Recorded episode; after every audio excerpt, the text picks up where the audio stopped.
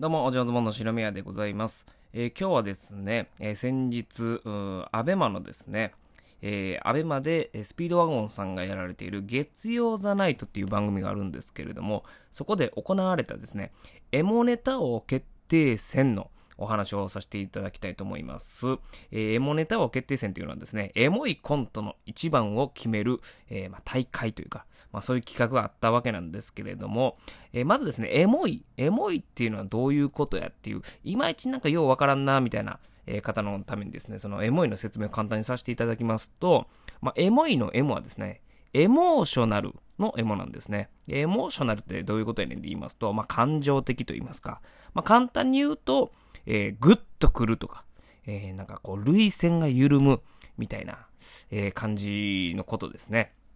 あーエモいなみたいな。今ではちょっと、だい、だいぶですね、こう一般的な言葉になってきてるわけなんですけれども、えーそのエモいコントを見せる大会があったわけでございます。で、そこに出演していたですね、芸人さんが、えーまず GAG、吉本の GAG トリオ、むちゃくちゃ面白いでございます。そして松本クラブさん、えーもうピンでね、えーもう唯一無二の、えー音使ったコントする松本クラブさん、そして吉本の若手の男性ブランコ、えーこの3組がですね、えーそのエモいコントで、誰が一番エモいねということで、えー争う放送が、生配信、生放送がですね、えー先日あったわけでございまして、で、実は僕も出させていただいたんですけれども、えー僕は何をしていたかと申しますと、え僕はですね、エモネタに憧れる芸人ですね。えー逆立ちしてもおエモネタができない。どうしてもエモネタがしたい。エモくなりたい。非エモ芸人なわけで、えーその非エモ芸人の私がですね、えーその GAG、そして松倉さん男性ブランコのエモネタを見て、えーなんとか自分もエモいネタ作りたい。ということで、えーそのエモのですね、エッセンスを、えー取り入れる位置みたいな感じで出させていただいてたわけでございます。で、えー、ま、GAG、GAG はですね、もうキングオブコント決勝のもう常連でございまして、えー僕はもう昔から大好きなんですね、GAG のコントが。もう声を出して笑っちゃうんです。コントでね、えー、2パターンあって、うわーこの設定すごいな、あ、こういう持っていき方するんだ、こんな見たことないなって、こう、こう、感心する人らもいましたら、もう GAG みたいに、もうその小難しいことも実はやってたりもするんです。テクニカルなこともやってたりするんですけれども、そんなことよりも、もう声出して笑っちゃうっていうですね、まあ、僕の中で結構数少ない芸人さんですね。まあ、トリオだと GAG、もうコンビだとやっぱザマミーですね。ザマミー笑っちゃうんですよね。まあ大好きなんですけども。えまあその GAG が出ていて。あとはですね、松倉さんですね。まあ先ほども言いましたけども、自分で録音した音。えーピン芸はですね、まあ漫談とかいろいろあったりするんですけれども、まあ自分で音をですね、声を入れて、えー録音して、で、そこに音楽足したりなんかしてですね、えーその音声とコントを繰り広げる唯一無二の芸人さんですね。まあ、陣内さんとかもね、あの映像を使ったり音使ったりするんですけども、まあ、こことまた全然違うんですよね。うん。そして、なんといっても松倉さん、そこにですね、哀愁と言いますか、えーエモさがむちゃくちゃあるんですね。で、実は、えー去年もですね、このエモネタを、えー開催されて、で、その時はですね、松倉さんと、先ほども言いました僕の大好きなザ・マミー、そして、もう、ノリに乗っております、かがや、そして、えー音楽、音曲漫談、音楽センス爆発。うん。もうそのギターを奏でさせたら、えーかなり卓越な芸を見せてくれるトニー・フランク。去年はこの4組が出てまして、で、その中でですね、えー松倉さんは第1回目優勝してる、もうエモネタオの王者、現王者に誰が、えー向かっていくねみたいな構図だったんですけれども、そして、えー男性ブランコっていう吉本のですね、若手なんですけれども、この男性ブランコのコントがですね、もうぜひですね、そのアベマで、えーあと1週間ぐらいですかね、1週間ぐらい、あの、アーカイブ見れるんで、無料でアーカイブ見れるんで、まあ、アベマの会員の方はですね、あのー、1週間過ぎても見れると思うんですけども、アベマの会員じゃなくてもですね、えー、まだアーカイブ無料で見れますんで、ぜひ見ていただきたいんですけれども、えー、っとですね、エモいんですよ。ご多分に漏れず、エモいんですよ。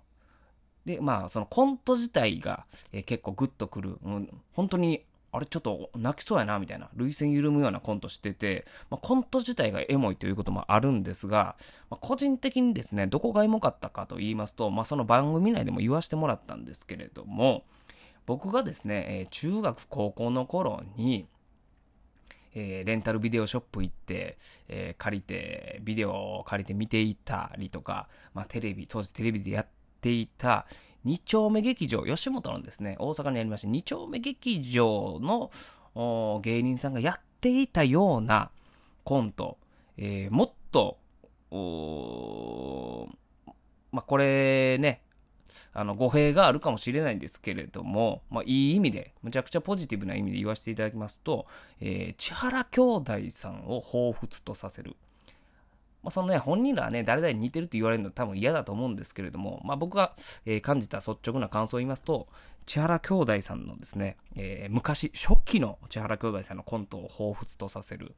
そして、えー、ボケのその平井くんがですね、またこれ、ジュニアさんの顔にちょっと似てるんですね。で顔が似てることもあって、さらにこう、千原兄弟さんの感じに見えてしまったんですけれども、その学生の時に、わ、お笑いって素晴らしいな、お笑い面白いな、こんなんなりたいなって思ってた時のようなコントをするということで、なんかこう当時の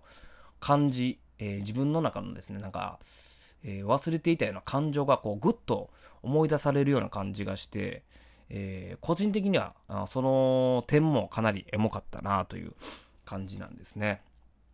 えーまあ、ちなみにですけども、男性ブランコはですね、えー、番組の後半で言っておりましたが、えー、尼崎新人お笑い大賞で大賞を取ってると。